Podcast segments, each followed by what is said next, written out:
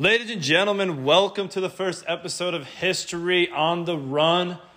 Whether you are finishing up those pizza pockets or stuck in traffic, we are glad that you tuned in with us today, where we have a local historian, Adam Black, here to discuss us with the idea of why the Ottoman Empire failed.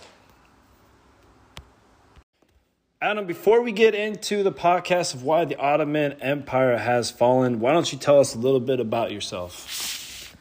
Uh, well, I was born in North Carolina. I've always had some interest in history, especially relatively modern or, well, extremes on the modern or the ancient, like classical era, Bronze Age, stuff like that.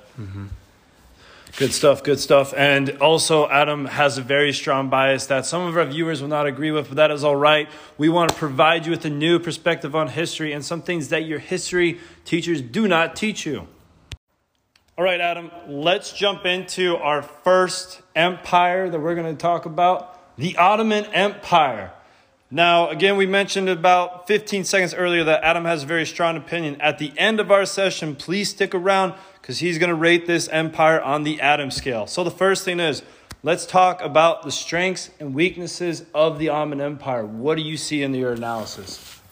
Due to the size of the Ottoman Empire and the massive scale it had when it came to uh, both land territory and political influence on Mediterranean, due to this size, it was able to secure most trade through the Mediterranean through at least some parts of it, from Libya to uh, Constantinople to Crimea.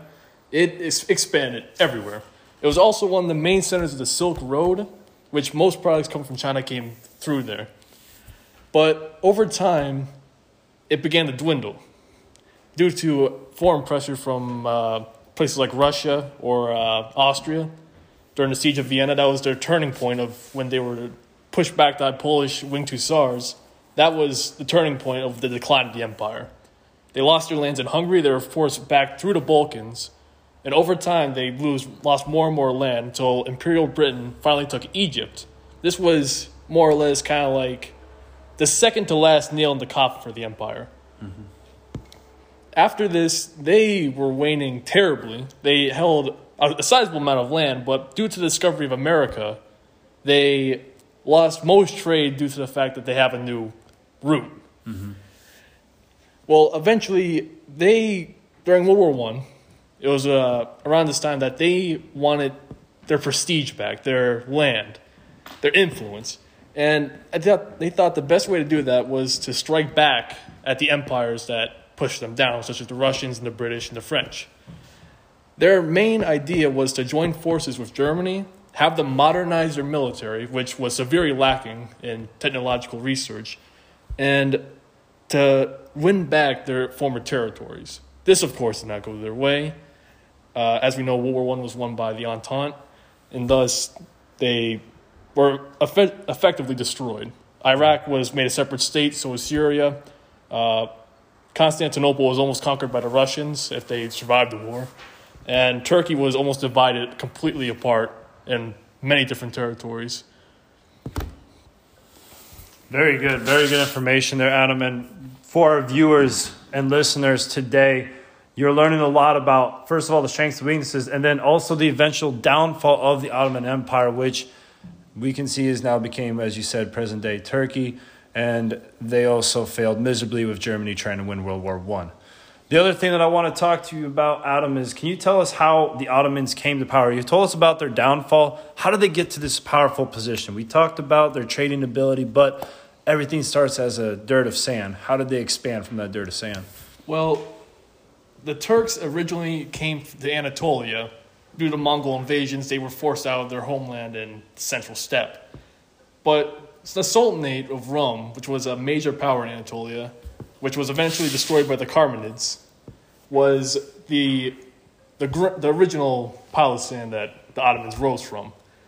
The Ottoman Sultanate started with uh, a lord from the House of Osman near, what was it? It would be near Constantinople today, but over time he eventually subjugated and conquered various Turkish lords until he gained enough power to strike against the Byzantine Empire, their main rival. Doing this, instead of taking Constantinople, they expanded through the mainland of Greece, Bulgaria, and around Serbia, eventually taking Constantinople itself and destroying the Byzantine Empire and the last vestiges of Rome. Mm-hmm. And over time, because of the amount of influence or power they had, they eventually conquered the Mamluks, the uh, Mashriki in uh, Iraq. Over time, they became the most dominant power in all the Mediterranean because of the amount of land they owned around it. And their military might was amazing because of the siege of Constantinople. They employed the use of gigantic cannons. Their siege ability was next to none. Uh, eventually, though, as I said before, they did meet their match at the Siege of Vienna, which was actually the last crusade during the Holy, Le- uh, the Holy Wars and the Holy League. And uh, that's how they rose. Wow, they definitely rose from that speck of dirt to a very powerful nation, one that would eventually end the Roman Empire, which we all know is one of the most powerful empires on the Adam scale. So it's going to bring us to our next point of rating the Ottoman Empire on the Adam scale. It is the time for the hour of reckoning where we decide where the Ottoman Empire falls on the Adam scale. Adam scale ranges from 1 to 10, 10 being the Roman Empire, as we have discussed earlier. And tell our listeners about the 1. Uh, for my one, the the worst empire, it'd have to be not really an empire, but the Polish Lithuanian Commonwealth, due to the elective monarchy that was implemented after uh, the Jagiellonian kings. It eventually, because of this, was destroyed by Austria, Prussia, and Russia because of it was a kind of a rigged election. Eventually, taking more land because Catherine the Great's ex-husband was on the uh, throne. Absolutely, absolutely. And for our listeners that got really excited listening to a little bit of Poland, we will dive into that for our next episode. So stay tuned for that. And it's also a spoiler for the Adam scale when we get to that episode. But let's rank it from the Polands to the Romans. Where does the Turkish Empire fall in that? The 1 to 10? Go ahead. Well, I'm a bit biased against them since they did destroy the last vestiges of Rome, but they were one of the most influential powers of the area, and they did kind of shape what the or what the Middle East is today, in a sense, because they got you know dominated by Allied powers. But but uh, you know, I'd have to say because of how powerful they were and how influential, how great traders they were, they'd be a, a seven. I say seven because they, due to the fact that they kind of isolate themselves around their neighbors. Most of them were, uh, you know, Christian countries that didn't particularly like them. But over time, you know, as the Crusades became less less relevant, so the Holy See. People kind of didn't really. It was more just used as a casus belli against them instead of an actual like true feeling of hatred towards them. And to be honest, their only possible ally would have been the Persians, but they were what is it? I believe they were Shia Shiite Muslim instead of the Sunni Muslim. I may have got that backwards, but they themselves did not like the Ottomans. They thought they were a power or a, a dangerous power to them. So their only possible ally hates them. So they kind of put themselves in a corner there. Mm-hmm. That they did, and that is why that corner eventually led to their downfall. We appreciate our listeners tuning in to the Adam Scale and learning about the Ottoman Empire. Please stay tuned for the next episode where we discuss more about that one rating of Poland and explaining why it was such a terrible empire or terrible organization slash kingdom. Yeah. Anyways, we hope you enjoyed eating your pizza pockets while listening to our viewership, or you got through tra- traffic while listening to our viewership. We appreciate that, and we hope you guys have a great day.